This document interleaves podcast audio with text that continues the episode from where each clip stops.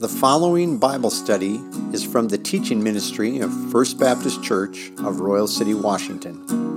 For more studies and information, go to graceteaching.net. And now, here is our Bible study.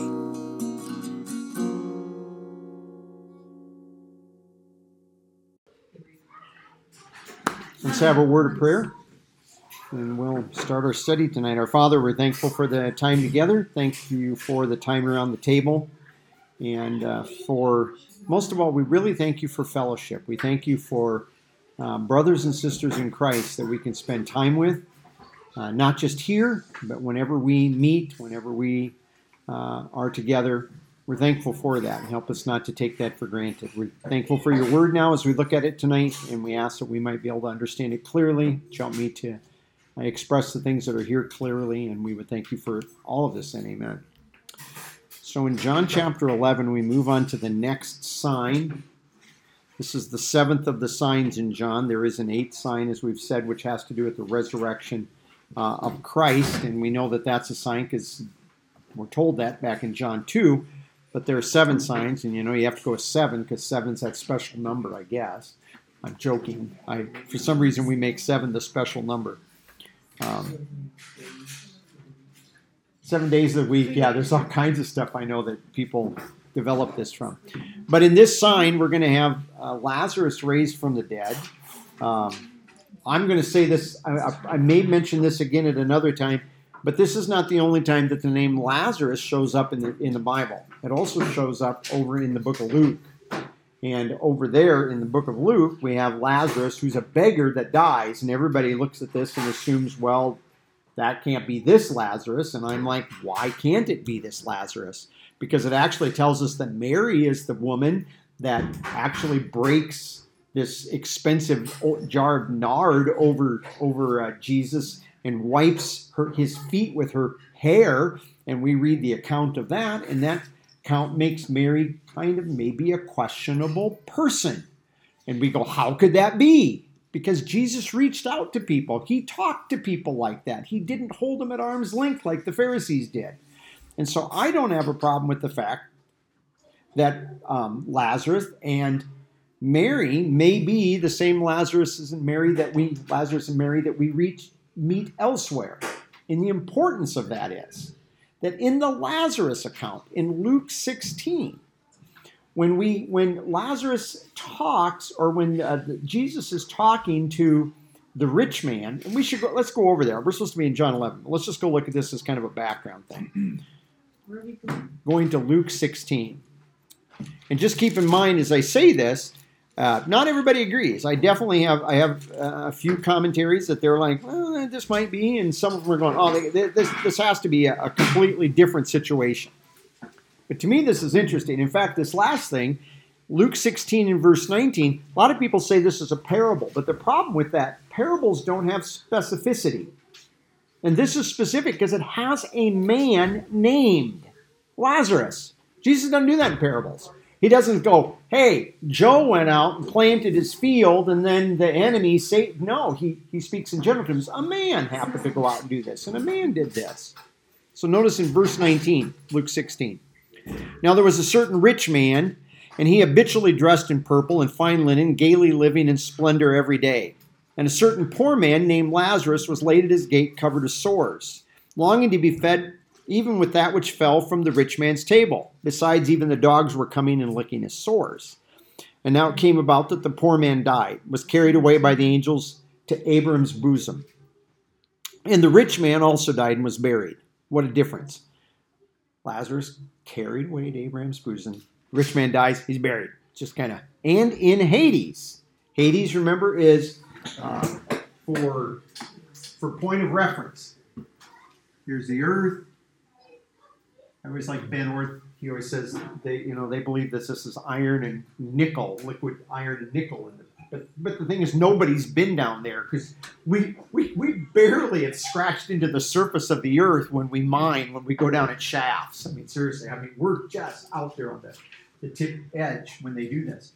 But in here is a place that the, in the New Testament is called Hades. The Old Testament called it Sheol. Some of your modern translations represent Sheol by the word grave, which I think is inaccurate. Because this is actually a place, and it's a place, according to Scripture, we're going to picture it like this, in which there's a place called the lowest. And David said that God saved him from the lowest Sheol. He didn't have to go to the lowest Sheol. There's a place that Jesus, or in this thing, is going to be called a chasm. And then there's a place up here that is called um, Abraham's, boy, poor writing, sorry, Abraham's bosom. Is that the way you spell that? I'm probably writing that wrong. Close Okay. enough. Close enough. Which we look at that and we think that that's a weird way to describe it, but they're in a culture. Okay.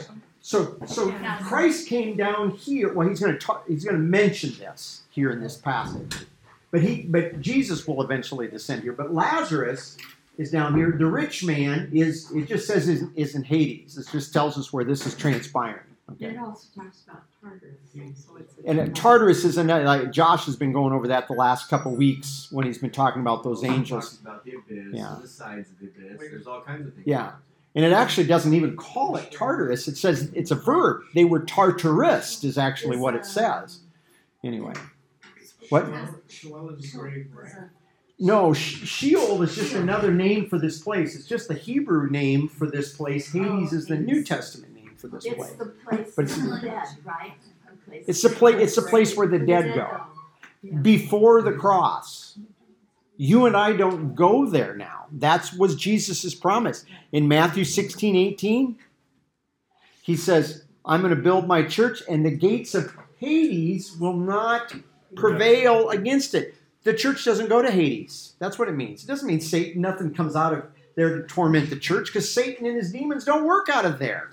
That's a medieval idea that's wrong. That's not what at all what Jesus is talking about. He's talking about we're the first group of people that don't go here. We go directly into the presence of God. We go absent from the body, present with the Lord. That wasn't true in the Old Testament. Second Corinthians five seven. Yeah. In fact, Jesus said this when he was walking the earth. He says at that time, no one had ever yet gone up to heaven. Jesus said that. Nobody's ever gone up to heaven yet. Why? Because they're they were waiting down here. They're they're all they're down there at the bus depot waiting for the bus to come along and pick them up and take them. The gospel train. And We used to sing that song anyway. He went down Yeah. the bottom. And them God- And according to did, and did all, all the saved, And And all the all, all the the saved, saved- believers, then when Jesus rose again, he took went- all those saved people that were waiting and he took them all up they there. were Jew or Gentile. Yeah, they all went. Oh, there were no Gentiles. All those people- There would have been before the time of All Abraham. those people who believed it. Oh, that's right. Okay. Yeah.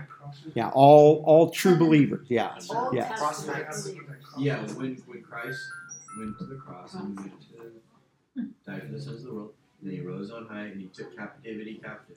So all those captives in the center of the earth, he took up to heaven. Yeah. The unsaved The still saved. The unsaved are still there. In fact, the unsaved will be here even out into the future. So that there are unsaved people down there now.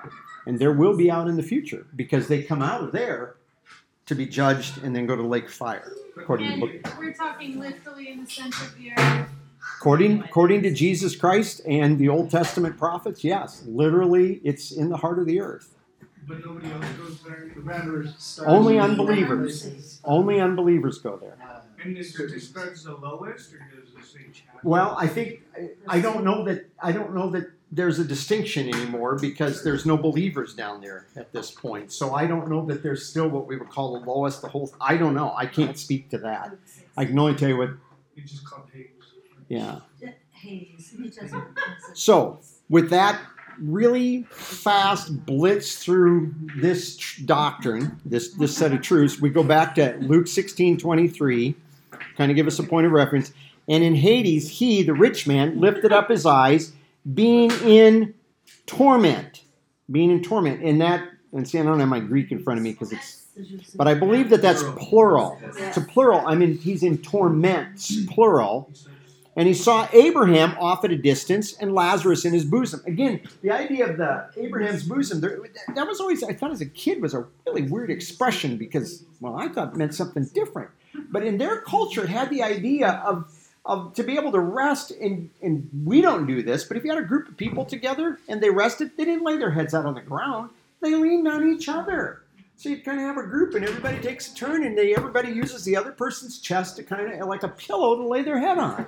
And that's the way you'd lay around in a lounge. It's something our culture do- doesn't do. Okay, I can guarantee if a bunch of guys go camping, they're all going to be in their own sleeping bags. So, so it's it's a, just trying to give an illustration. It's a very different cultural situation. Did people do that? What They did, they did do that. Yeah. So it was a very, it was a something very cultural at their time that that these people would have understood. Jesus did that at the uh, the Yeah. Last supper, the last supper. You know, they didn't sit at tables like this. They sat at little short tables and they had pillows and they'd lean on one arm and you'd eat with your right hand and you'd lean on the guy next to you and you kind of just. So the Last Supper, un, pardon, pardon to uh, um, Da Vinci, was not. 13 people all down the side of a table. They're probably all wrapped around that table, but you can't So you What are you going to do? Have guys paper, looking over their shoulders in a painting? Doesn't work. So, so anyway, with all that said, it says in verse. Jesus said, everyone gather around. Da Vinci's going to paint our picture. We're going to take yeah, yeah, selfie. Yeah. So verse 23, and in Hades he lifted up his eyes, being in torments, and saw Abraham afar off and Lazarus in his bosom, and he cried out and said, Father, A-. by the way, then what that means is Lazarus is in a state of rest. He's in a state of repose. He's in a state of he's relaxing. He's not down there having to bustle around doing stuff. He's conscious, but he's resting, relaxing. And he cried out and said, Father Abraham, have mercy on me. Send Lazarus. Apparently, he knows who Lazarus. He says, Oh, I remember that guy. He used to be out my door, you know, and was begging all the time. Send him that he dip the tip of his finger in water and cool off my tongue. You imagine if you were you've been out hiking in the hot summer here for a couple hours and you came back in, would you say, "Honey, could you bring me a drop of water on the end of your finger? That'll." St-. To me, what that shows you is that a drop of water on the tip of his finger would have been so satisfying. It tells you how horrible the torment was. That one drop of water would be some would actually be relief. You and I don't maybe appreciate that. Uh, that it might cool off my tongue, for I am in agony in this flame. And Abraham, which again tells you some there's flame there. And Abraham said, Child, remember, during your life you received your good things. Likewise, Abraham bad or Lazarus bad things. But now he's being comforted and you are in agony. Besides all this, between us there is a great chasm.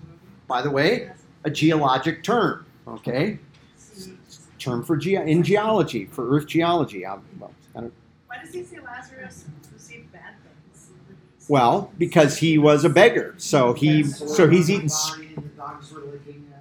and he's eating scraps, food that's fallen on the floor. Yeah, which you're like. I watched somebody pick up a pickle tonight, and they get it, and one stuck to it, and one of the pickles went flying off and landed on the floor. And the kid reached down and picked it up, was about ready to put it back in the pickle thing. Where Jeremy and I were like, "No, don't do that." See, you would say that was bad. If it's why don't we tell him not to put it back? If it lands on the floor, ick. You know, there isn't a five minute rule for wet stuff, right? Five second, five minute. Yeah, I have a five minute rule at my for me. No, okay. Okay, back to our main study here. Sorry.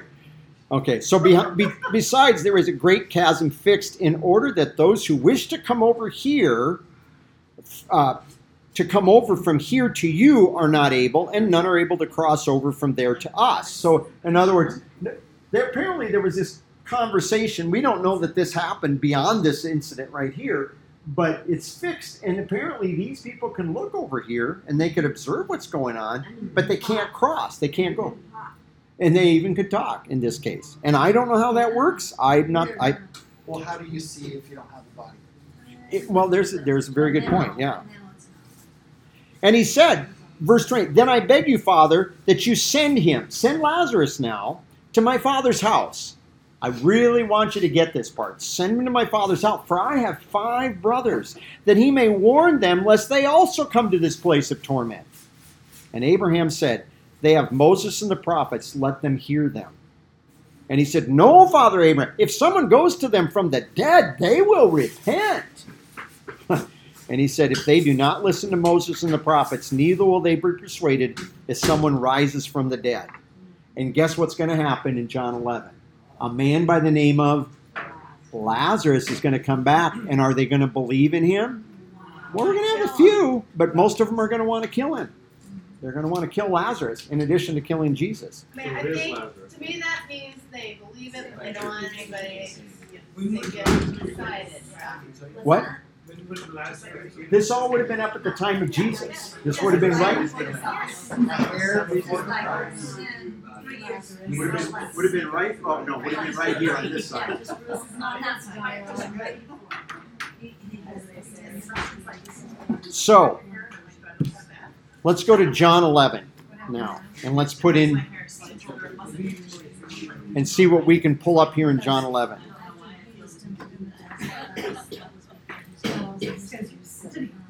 John chapter 11 and verse 1. Now a certain man was sick, Lazarus of Bethany, the village of Mary and her sister Martha. And it was Mary who anointed the Lord with ointment, wiped his feet with her hair, whose brother Lazarus was sick. The sisters therefore sent to him, saying, Lord, behold, he whom you love is sick. And when Jesus heard it, he said, This sickness is not unto death, it's for the glory of God, that the Son of God might be glorified by it. Now, Jesus loved Martha and her sister uh, and Lazarus. Wait, Yes. verse four, this illness does not lead to death. Yes. So obviously, if we already know the story, he is going to die from this, but it's not going to be. It's not going to end permanently. He's going to change it all. Right. This is gonna be a little bit- This is to glorify God, not for him. So what Yeah. does yours say? Yeah, This, so- mine says this illness does not lead to death. That's different than end. Um, mine just says this. What? How did my Mine this sickness is not unto death? Is the way the New American Standard writes it. It's facing death. Yeah, facing death. Yeah, pros. My So- New American Standard says this sickness is not to end in death, but to be Oh, thank you. Well, You've apparent you have. I have the seventy-seven edition. You must have the ninety-five, the updated. So Okay. So, he goes on from there. Verse 6 When therefore he heard that he was sick, he stayed two days longer in the place where he was. To me, it's interesting. Verse, what is verse 5 telling you? When Jesus determines to stay in verse 6 two more days, what does verse 5 tell us? That help, how would we handle verses 5 and 6 together? The significance of those two statements back to back. Well, it makes it sound like he didn't love him very much because he just waited. Yeah. He wasn't. He loved him, he should have Run run. right over, yeah. But he intentionally waited. That's right. So, verse 5 is assuring us Jesus is not being callous to their situation. It's not that Jesus doesn't care, He does care, but there's a bigger purpose. Okay? Just because, just because you want to do a thing doesn't always mean that that's what God wants you to do. And it's not that it's a bad, would it, would it have been of itself a bad thing to go right away and keep him from dying? No, but it wasn't God's plan. And so there might be something that in the scheme of things is okay to do, but it might not be what God wants you to do. Okay. So, verse 7 And then after this, he said to the disciples, Let us go to Judea again. And the disciples said to him, Rabbi or teacher, the Jews were just now seeking to stone you, and you're going there again? And Jesus answered, and if you remember, we just got done in chapter 9 where we had the um, Jesus healing the blind man. And then we had the discussion, which we skipped over in John 10, where he's talking about the good shepherd and giving eternal life. But all of that's taking place while they're down there in Jerusalem. And remember, they want, well, we didn't go through John 10, but they want to stone him because Jesus calls himself God. And they know he calls himself God. They see it. And that's why they want to kill him in John 10, because he pretty much called himself God. And Jesus says in verse 9, now keep in mind what we just came came out of looking at Jesus when he heals the blind man, it was about Jesus being the light of the world. So notice what it says. Are there not 12 hours in the day? If anyone walks in the day, he does not stumble because he sees the light of the world. Who is the light of the world? Jesus. Jesus. And he told them that. Walk in the light while you have the light with you. You're not going to have it. He was going to die, rise again, and leave. So he's not going to be walking around as the light of the world anymore. So they had a time to do it. But if anyone walks in the night, he stumbles because the light is not in him. So when he's talking in verses 9 and 10, he's not literally talking about, well, let's go now because the sun's shining. He's talking about, on a mental, spiritual level, about doing what God wants them to do and walking this way while they're able to see Jesus doing these works. And if they walk, he says, if they walk in the night, that would be walking a time that Jesus isn't here for these people. And then they don't get to see that and they stumble because the light, what he said, it's not that the light's not out here, it's the light's not in him. Which that, go Why ahead. is that so? Like, why is it just, so is that, like, is that the reason we just like the light during the day? or- No, what, what he's getting at is, uh, and this goes back to when we were first looking at Jesus healing the blind man, we saw a statement. Look back in John 8. This is this is for you and I. John chapter John 8 and verse 12. He says again in verse 12, again therefore Jesus spoke to them saying, I am the light of the world. He who follows me, he's talking about his disciples at this moment in time, shall not walk in darkness. They're not going to be like these other people, but they shall have the light of or consisting of life. That's what we have. If you're a believer in Jesus Christ, and this is going to be borne out as we go through this, you have eternal life. I'm not waiting for eternal life. I have it right now. Settled. Okay, I already have it. I'm not waiting for it. If you understand that, that life, when you use that life, you're walking in light. You're use, if you're using that eternal life the way God intends it to be used, that's light. You you see things that others are going to miss, and people are going to get to see what you're doing. Go ahead. I take it that Jesus is saying, quit worrying about whether they're gonna do something to me on the light. That's that's right, and we're going to do this while we have the time. That's right. But if you're going to be these people that are always worried about this stuff, and all of this is kind of setting a stage for all of this is setting what? In the daytime? It's not daytime or nighttime, it's, it's light. It is light being Jesus or darkness not being. So is there a question? Yeah, he's trying to still figure out the daytime, nighttime, or the Oh. light, dark, and I was just saying that it's not like daytime, daytime, and nighttime, it's, it's, it's the, um, walking, being with Jesus while he was alive on earth, was walking with the light. Right. Because Jesus is the light, the light of the God. That's right. But those that, once Jesus died on the cross, if they didn't get a chance to walk with Jesus on the earth and walk and listen to his teaching, they did not get the light. Or if they refused to Or walk, if they refused, and there were a lot of people that refused to walk in that when he was there. They didn't like. They didn't like the light. They didn't like watching Jesus' life. Right, Because every time they saw Jesus' life, they realized how infinitely much we fail. So was that the only time when Jesus was giving them life? Oh no, I would say I would say through all his, through all of his earthly ministry, he's demonstrating the life of God in these different things that he's doing. So, did you have a comment but once he's gone, like it says, once he or a question? Okay, going back to no eight, light except for, uh, Oh, back to John eight. eight twelve, Okay. They didn't have that before.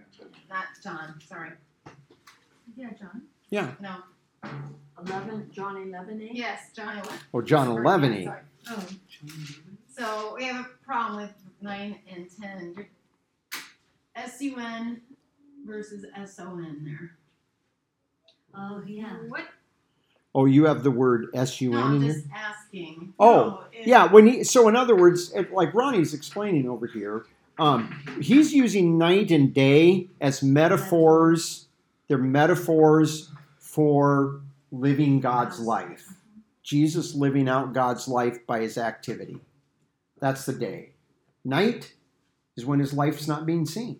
It's not there. It's not visible. You can't see it. And so again, what he's what he's Well, trying he to uses that metaphor in John also where he says that you pass from death to life. Mhm. And so light would represent life and darkness would represent death, That's right. right? That's right. And you could have that inside of you, right? Yeah. The light and- You have eternal life. Yeah. Yeah. And because Living it out is what's talked about being light. You may have eternal life. You may not be living it out, which means you don't look any different from a unsafe person. You still have Dark. it. You still but have it, not but shining light means there's activity. Yeah, yeah, there's that. And I would say, even if nobody else sees that light, sometimes, because sometimes you're going to do ac- activity and other people aren't going to recognize what they're seeing or something, you still see it. You're going, wait, that's not me. That's And That God that's God's light. Yeah. And so you're sometimes getting to see His work in you, but it also is emphasizing other people getting to watch that light being that life being lived out as light. It's visible. That's the whole. That's the whole reason he uses this metaphor of light. It's something that's visible that can be seen, that people can watch. They watch Jesus' life. They watched his signs. They watched what he's doing. Okay, so has nine and ten been answered for everybody or not? I'm guessing no. Well, Uh, wait. Walks I mean, we're day, saying it's yeah. a metaphor, but he said, why is he saying that, are there not twelve hours in the day? Is he saying, I'm only here for a short time? If you're walking with me while you're with me, then you won't stumble. That's why. But when I'm gone, Yeah, you're gonna stumble because I won't be with you? this is exactly what he's saying. That's exactly what he's going to say. But the thing is, he has also filled in another detail, though, for us that he filled in back in chapter eight. We have eternal life. Right. So as a result, we don't have to stumble Right, because we can walk in that life that we have with us internally now. right. But I'm not seeing him out there. And if you, if I don't want to throw a wrench in the works, or but just to throw another thing out. When Jesus was walking, how did the disciples know where to go and what to do when Jesus was walking the earth? They followed him. They followed him. Followed him. Yeah, he says, We're going to go over here. In fact, right here, he says, Let's go back down to Judea. Wait a second. We're not going to Judea. They're trying to stone you down there. See, so he's going to say, We're going to go down. They didn't have to figure out where to go. He was doing this. How do you and I know how to, what we're supposed to do today? Because he is with us inside. Because we now have the Holy Spirit, and the Holy Spirit is the one that leads us in those things. The Holy Spirit is leading us. It's a whole, but he doesn't talk about that. He's going to act, he will actually talk about that in the upper room. He's going to tell us about that. when we get there. Yeah. So why does he, so we're saying the disciples said to him, Rabbi, the Jews are just now seeking to stone you and you're going there again, and then why does he say, are there not twelve hours in a day? I think, what? In other words, In other words, he says, We've got a limited amount of time for me to do these works. You know, we got a limited amount of time. I've got to do these works while I'm here so you can walk in the light and see and my this. time hasn't come. And his time hasn't come And he knows that. Yeah, Yeah. They, they say they're gonna kill you, they're gonna stone you. He knows, no, they're not. He knows they're not. Right, Yeah. he knows they're not. That's Yeah. right. So then, verse 11. This he said, and after that he says to them. So now, just he just gets on saying that, and then notice the next thing he says. Our friend Lazarus has fallen asleep, but I go that I may awaken him out of sleep. So it didn't lead to death. And so they're looking at this and they're, well, what's their statement? Verse 12. Well, Lord, if he's fallen asleep, he's going to recover. In other words, they're going, he's They don't understand. He's sick, and yeah, sick people get really tired and they sleep a long time, but that's also they can get better, right? But he's But he- still- Well, verse thirteen. But now Jesus had spoken of his death, but they thought that word thought is a form of our word glory. This is a good place to illustrate that, that the base of our word glory, dokeo, means to think or be of the opinion. They were of the opinion that he was speaking of, and our the New American Standard says literal sleep, but the difference is between these two words when he's talking about this here in verse 13, as he's talking about koimao, which is like to sleep in a bed, okay, and then the word hupno, like to be in a, we say, hypnotic state. And so they think you're just talking about, oh, you're groggy, you can't keep your eyes open, and you're sleeping like that. But he's actually talking about death. They don't get that yet. So Jesus, Jesus tells them. To so Jesus therefore said to them plainly, Lazarus is dead, and I'm glad for your sakes that he was not, that I was not there, so that you may believe. But let us go to him. Now they've already believed, but remember, faith in this Old Testament context needed to be reinforced by signs and signs and signs. That doesn't mean they took 10 times believing before they got saved. They could believe one time and be saved, but to continue to direct faith at Jesus and what he could do, that continued needing needing signs again and again, which is not the way you and I are to live. If you if God says something before you, you need to take it by faith and not sit and say, God, I want a sign. Now give me another sign. Now give me another sign. You're supposed to look at it by faith and operate on what he says. But prior prior to the day of Pentecost, prior to the, the beginning of, of the church, this faith back then needed signs again. So we're not to be Gideon. God consumed the offering. Now put make the fleece wet. Now make the fleece dry. We're not to do that. That so is you're not us. that even those that believed that were with Jesus, including the disciples, needed to keep having signs or to keep having faith. Yeah, that's right. Jesus. And not to not, Not to keep for having faith so they could be saved, but right, not yeah, for salvation, but to for uh, to let Jesus. right. Yes. Who said verse thirteen? Verse 13. This is John this is John. Yeah, that's John's commentary to explain. they really didn't understand. Yeah, because what you're saying? because he's one of the guys. He's one of the guys standing around there going, "Oh, oh, he's taking a nap." he's going, "No, we were wrong." He's inclu- he's included in this, but he's right. He's looking at it as a third party observer, not a first hand. Hey, we thought this. He doesn't write this in the first person. And this is a fulfillment of what he writes about later in the book, that the Spirit would give them supernatural remembrance. Yeah. Because he's writing this, what, 60 years after the fact? That's so- right. He writes it like it was yesterday. This Is this the first time that you see this fallen asleep?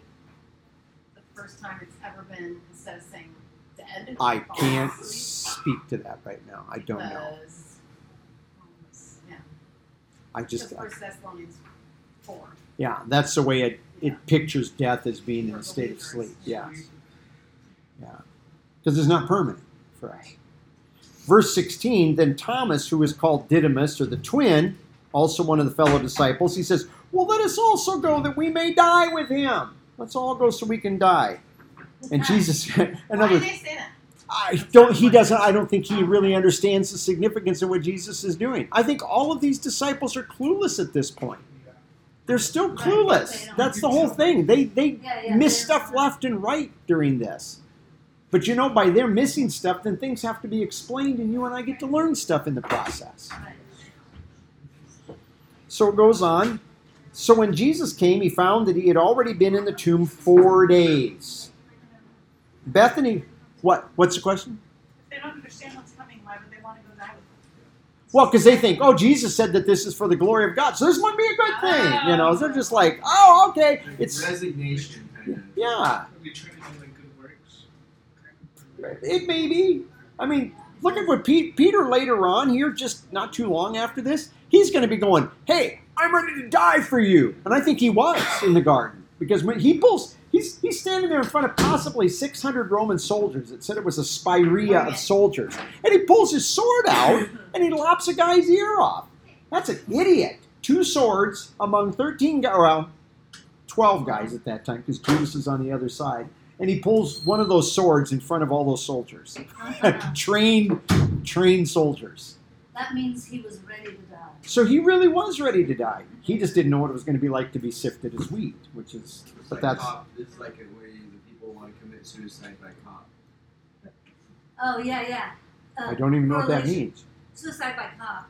You pull a gun Your out, life and the cops sucks. are there, and Cops they are there, you. you're like, you shoot me, I don't care. Oh, And you, they do that because they know it. they're going to be killed. You swing at him or something like I've never heard that, Yeah. that expression, or if I have, Because I, they'd rather do that than go to jail. okay. No, apparently not. So verse 17, actually, absolutely Privilege. not. No, yeah. Verse 17. So when Jesus came, he found that he had already been in the tomb four days. Bethany was near to Jerusalem, about two miles away. And many of the Jews had come to Martha and Mary to console them concerning their brother. Martha, therefore, when she heard that Jesus was coming, went to meet him.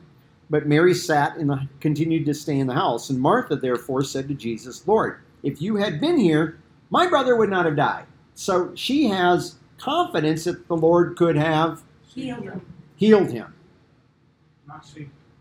Because they'd seen lots of healings. Yeah. Instead of saved, right? They had, they had wit- your Bible says had saved him. Verse twenty-one. Verse 21, yeah. If he had been here, my brother would not have died. So that's implying he, he could have healed him. Yes. That Lazarus would Saved him from death. Yeah, he could have he could have kept him from dying. Yeah.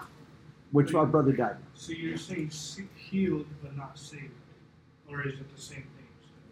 Well, I think Say, saved from Saved physical from physical death. death. From, No, no, hold it just said it saves death. I'm saying like, if is she referring as to you would have been here, you would have saved him from dying? Yes. Or, Yeah, Yeah. physical death. From physical death. which would have been healing. So healing and save in that sense are the same idea in this this idea here. But it really is a scolding, isn't it? For, that she's Yeah. Oh, kinda she yeah. Yes. yeah she's upset with It's a him. second class. Yeah, yeah. Yeah. And I get back to my place. So verse twenty two. Even now I know that whatever you ask God, God will give you.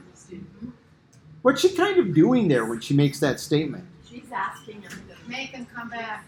Yes. I don't think she's asking that. No, think so either. No? not based on what's going to happen in the context. I feel like she's trying I think that there's, I think she has a mental disconnect between Jesus being God. God. Ask is a subordinate. Yeah, she's she still doesn't. Oh, Let's put it this way: these people are they're acknowledging Jesus as God, but they're struggling with what that means. Ah. Well, and you know, we look at that and we're going, "Well, man, Jesus is God. Why couldn't these people see that?" Well, he's a guy like them, and like the disciples, they walk with him, and he's they're walking from Jerusalem back up to to to uh, Galilee, and he gets tired and hungry in the middle of the day and has to sit down in a well, and they got to run to town and get food for him, and they're going, "This is God." And then they come back and he's talking to this Samaritan woman. I mean, I'm just telling you, we've got incidences like this. They're on the boat and he gets tired and he has to lay down on the boat and take a nap. You know? I'm sure in their minds it was like, I can verbally acknowledge that you're God, but there's another way that I'm having problems putting all this together, what this actually means. Yeah. Yeah. Yeah. And I think if we would have been there, we'd, I, we'd be in the same situation. We'd be going, yeah, you're God.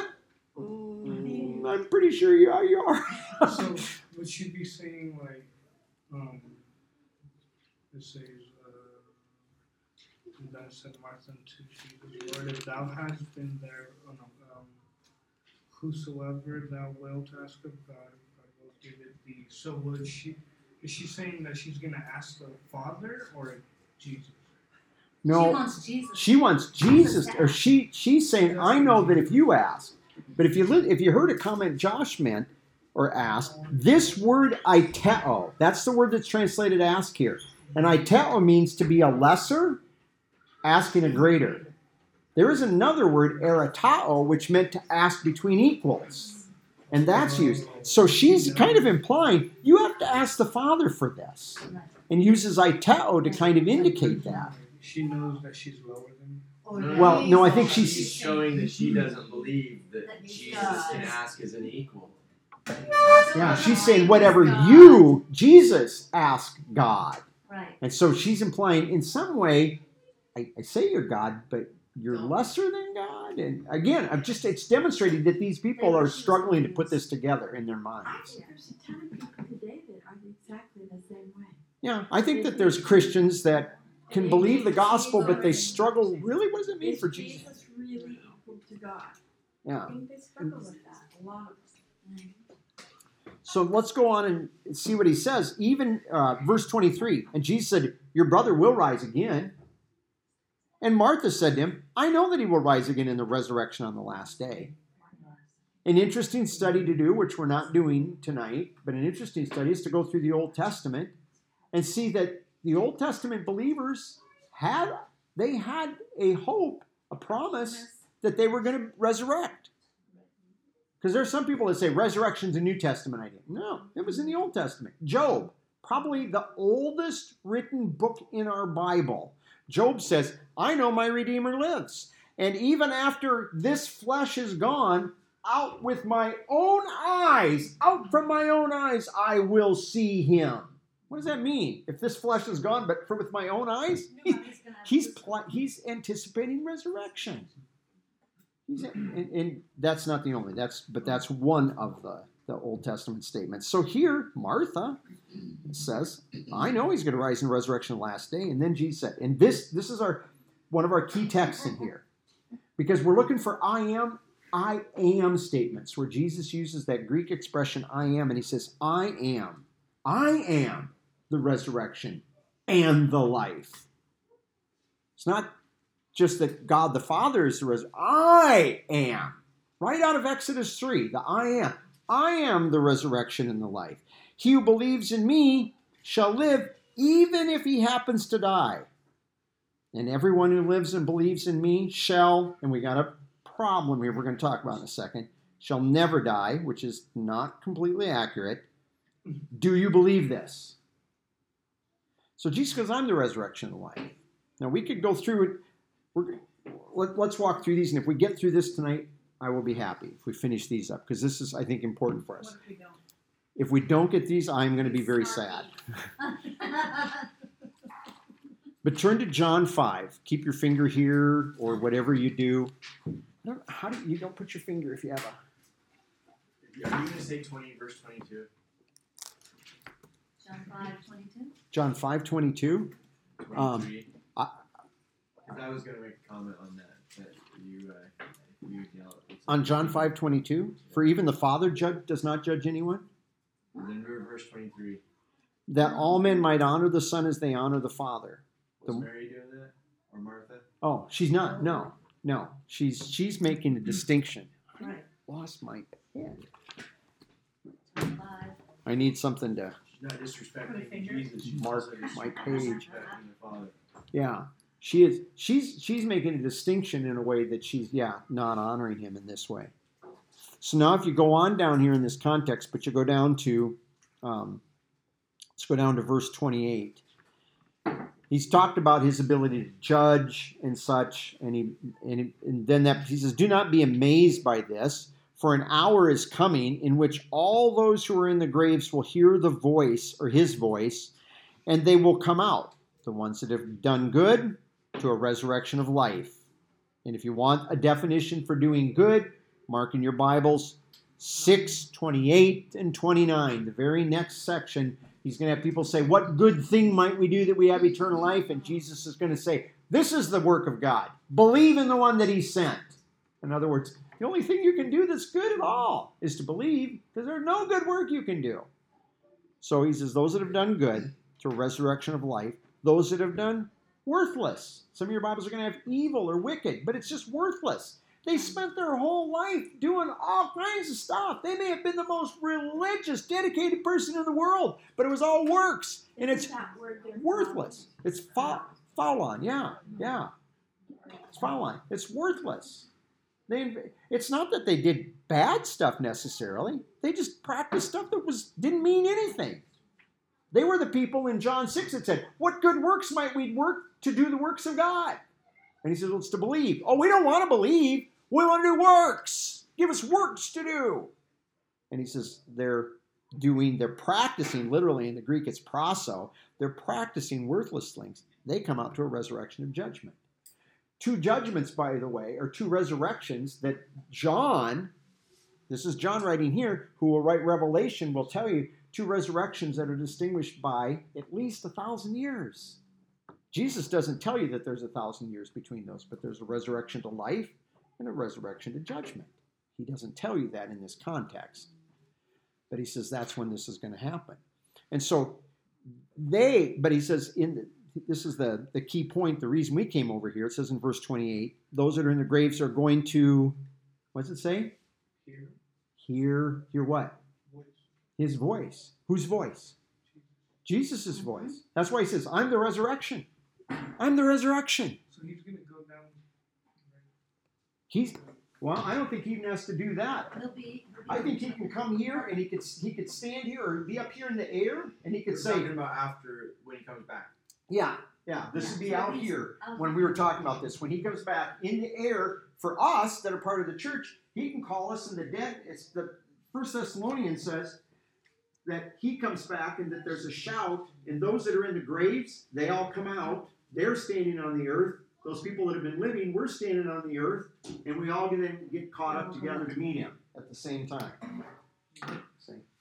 And so this is this is our this is our resurrection to life. Okay. You don't know it here, but there's five or six different resurrections. And Jesus is just talking about resurrection. In general, But distinguishing. Later, later it's laid out in scripture that there's whole there's different groups of resurrection. Yeah. So let's go over to the book of First Corinthians. Let's go over to the book of First Corinthians and find chapter 15 when we get there. So John, Acts, Romans, First Corinthians. First Corinthians 15. Yeah, he said something, was it Psalms?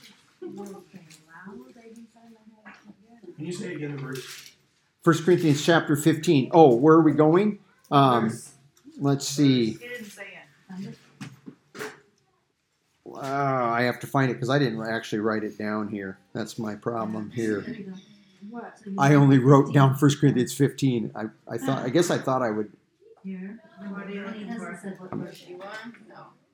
No, no, no. It's in the middle of the chapter and it's the statement that says 16? what? 16? 16. Let's see if 16. If if the dead are not raised? No, no, it's the statement that says it says by one by man all died, by man all are made alive. And I'm just not seeing it. There it is. Let's go down to verse 20. Let's go to First Corinth- uh, 1 Corinthians 15, 20.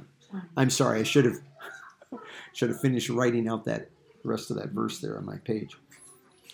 1 Corinthians 15, 20, it says, But now Christ has been raised out from the dead of first fruits. First fruits was a sample, a sample of those who have fallen asleep. Fallen asleep, perfect tense, meaning they fell asleep with the result. They're still sleeping. So there's people that have died, they're still dead. That's what he's getting at. But he's a sample of what's to come.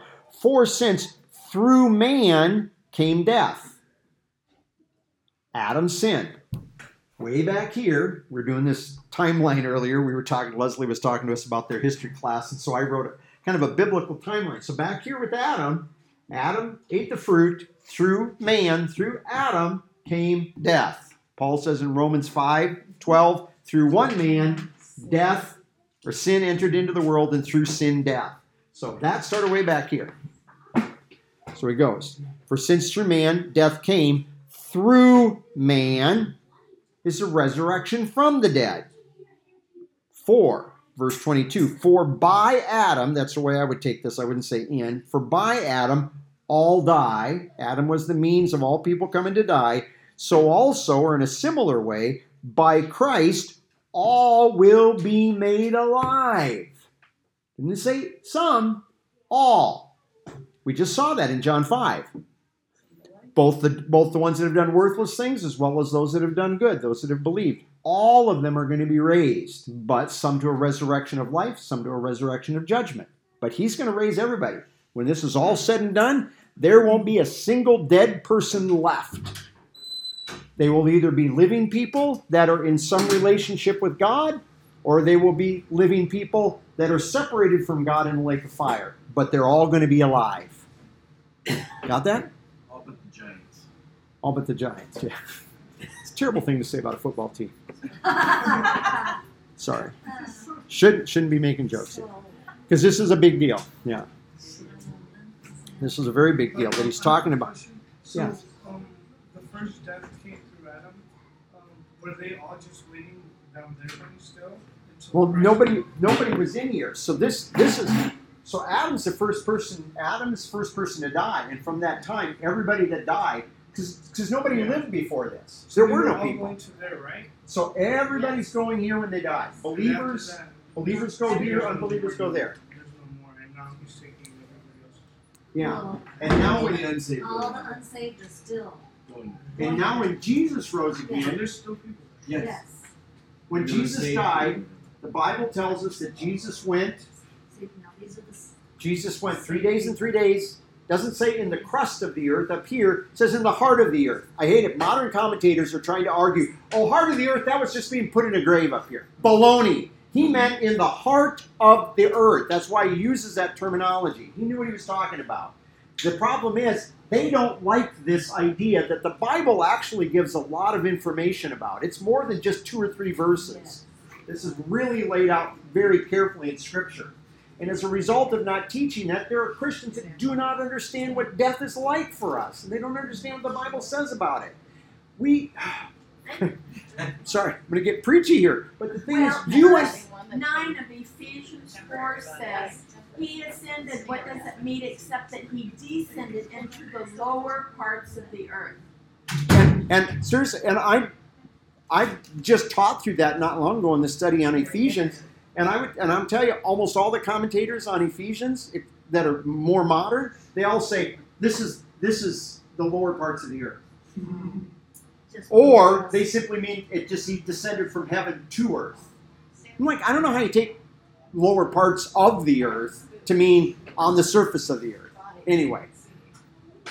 And this is why this is why this is important for us. This is why this is important for us. You and I, as a believer, should not fear death. And if and if and if if death is what God has planned for me tonight, I ought to welcome it, not sit there and go out of this world kicking and screaming, going, "No, one more minute." It's baloney. Paul said to die and be with him is much better. He didn't say it's okay. He said it's much better than this. The problem is we're the ones that have problem because I'm like I miss this person, I miss that person. That hurts You know, you can take Paul's word for that because he did. Because he did die. Yeah, he's stoned. God let him. He's he's the only person we know writing on the New Testament side that knew what it was like to go through this, and God let him say anything about that, and he couldn't tell you anything because God says all I can tell you is I got to hear stuff that's pretty good, but I can't tell you because not possible. Paul says that's Second Corinthians twelve. Anyway. So all of that to say, Jesus descends. Just trying to give you a picture here from what Leslie was talking about when he dies, he descends, and when he ascends, when he resurrects, he takes this, takes all these people, And it says he led captives captive. and he takes them up there, and he moves this place that was called paradise, Was called Abraham's and he moves paradise up here. So he takes paradise. So he moves paradise. Paradise is now up there at the edge. You read Second Corinthians, Paul says paradise is at the edge of the third heaven. And that's not Mormon doctrine. That's Second Corinthians. It says that it's at the edge of the. We're in first heaven.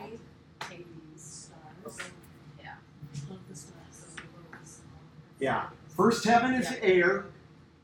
Second heaven is Ronnie says is the stars. Third heaven. Is what we would call God's throne room. Okay, for lack of a better way of putting it. So it goes above, beyond. Yeah. So he's moved paradise way out there. But when Jesus died and was going to the heart of the earth, what did he tell the the the, uh, the King James, the malefactor? I can't the criminal on the cross with him.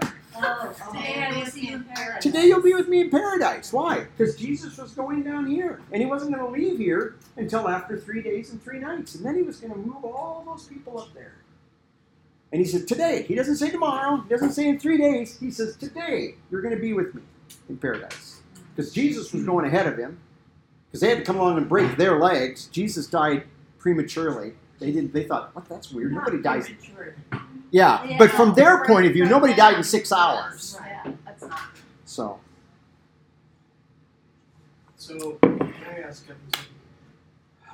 Sure, you can try. So if we say Sheol, Abraham's bosom, was the lower parts of the earth, and the chasm was the lower part, and the, the place of torment was the lowest, it would see, and we know from Luke 16 that those in the lowest in torment can communicate with those in Abraham's bosom. It would seem when it says Christ went to the lower parts that he was in the chasm, talk. That's what it looks like. Yeah, Because he went down here because he made a proclamation. Josh went over that the last two weeks of this. He made a proclamation to some spirits that were down there that sinned in Noah's day. He tells us that. He went and made a proclamation to spirits who sinned during the days of Noah. That was the point Peter, for them to Yes. second Peter. Why did he make a proclamation? Because they tried to do something to defeat him. And he went down there and says, ha, I just won. By doing what? By dying on a cross. He beat them. He beat them at the very thing that they tried to do in the days of Noah to stop. Okay. That's the worst. I hope you're all hope you're following this and you're not all I hope hope this is all fitting together. Okay. Well, So I'm sure Victor is. Yeah. Catching on. Are you getting it okay? okay. So I'm just trying to think here. If So- you go to the book of Genesis, you will find at least three or four times where it says that Jacob said he was going to go to Sheol. Yeah. Where? Sheol. Sheol. That's the top part. The old the Old Testament name for Job this. says it a bunch of times. too. Yep, Joe. Yeah. And David's and David says, You saved me from the lowest Sheol. And Moses says, mm-hmm. You have set a fire in Sheol on the foundations or the base base of the mountains that eventually he says will consume the whole world. Which it's going to. God eventually is going to let that go out and it's gonna and it's gonna actually destroy everything. It's gonna start there, but it's gonna destroy the entire cosmos. And then God will create new heavens and new earth. Second Peter. Revelation. And he says, righteousness will settle down there. We get to see that. And you know why God tells us this stuff? So that you and I quit just looking at this life and we get down here and we're looking at all these little details of our life and going, no, no, no, and we fuss over all that. Ah. We're going, we've got so much better stuff out there in the future. And it keeps us focused on what God's going to do in the future rather than becoming so. We're, Mark Conrad, we're belly button gazers. We're looking down, looking, instead of realizing that doesn't mean we're ignoring what God has for us in life, wish I could still but we're not so obsessed. What'd you say? I wish I could still see my belly button. I can't in a mirror. Anyway, sorry. Okay. Point being, point being, all of this. And Peter says that. Peter says one of the reasons that we are told that this is going to be destroyed, and one of the reasons we're told that God's going to create new heavens and new earth, so that it makes us think about how we live this life right now. That we live this life in holiness and godliness rather than running around like mice chasing after the same stupid stuff everybody else out in the world is chasing after. Mm-hmm. Why are we like them? We shouldn't be. That's one of the things that the New Testament Christians were different by, and we should be too. Our lives ought to be characterized by people that have the light consisting of life and are looking forward to a Lord coming back with better things. And so we ought to live like that now as we interact with people, as we do our jobs. So it should change our perspective on our everyday life. exactly what it should do. Yeah, exactly. There's a guy by the name of David James. Never met the guy. Passed away in October. Um, but I corresponded with him through Facebook because he was part of a group that I was part of. He developed COVID, was in the hospital, and when he was first in there and was pretty sick, his daughter came in there, and she's she shared this when her father died on there. He, she shared quite a post on it. But she said, and I was trying to remember who this was just last week. Peg and I were talking about this. And she, he came in there that day and he says, It's a win win either way. And she goes, He goes, If I live through this, I get to go on and keep serving you guys. But if I die, it's a personal win for me that I get I get to move on. I get to move on ahead of you guys. It's a win-win. See? So he could look at that saying, hey, if God wants me to stay and serve, like Paul. Paul says, God, if you want me to stay and serve, I'll serve. If you want me to go home, I'm ready to go. Paul wanted to go, but he knew, well, God probably want me to stick around here and serve you guys a little bit longer. Anyway, all of this to put in perspective when Jesus that says, reminds me of Abner Haugen because that's exactly what he said. Um, he went to the doctor one day. They opened him up. They sewed him back up. They said, "You have cancer. You have might get your affairs in order." He lived twenty more years. Oh my. Holy moly. And when Gary's mother had cancer, he came in and he said, Well, it's a win win. if you die, you get to go to heaven. If you stay here, it's good too. And I n- never have forgotten him saying that. Yeah, he lived 20 more years after that. Can you imagine? Yeah. You know what I've never? Didn't he live on Calaloop? Mm-hmm. And does anybody, coming back to Paul's comments, does anybody remember what Paul's kind of parting words, his bye bye, the one key statement about his death that he kind of. What?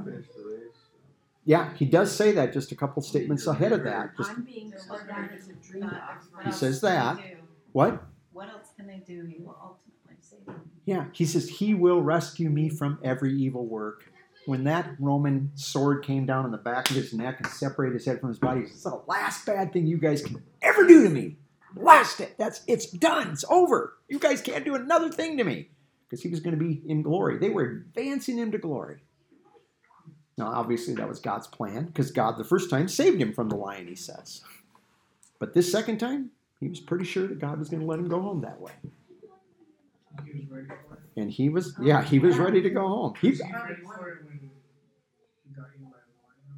Well, he wasn't eaten by a lion. He was beheaded because he was a Roman citizen. No, When he was stoned. When he was Oh, stoned. Yeah, stone, yeah. And, mm-hmm. And whether he was, Was he not ready for? I don't know if he was or not at that time. Can't say that. But so anyway, all of this to say, Jesus is the resurrection and life. We didn't get to the life part of this. We'll come back and we'll look at the life part of this In- Two weeks. in two weeks. Yes, because oh, next yeah, week, Thanksgiving. Yeah. So next week at home, you can celebrate not having Bible study by reading through John 11 like four times. Celebrate. So what? Celebrate. So December first will be the next one here again. Yes. Yep. Okay. I'm gonna stop this.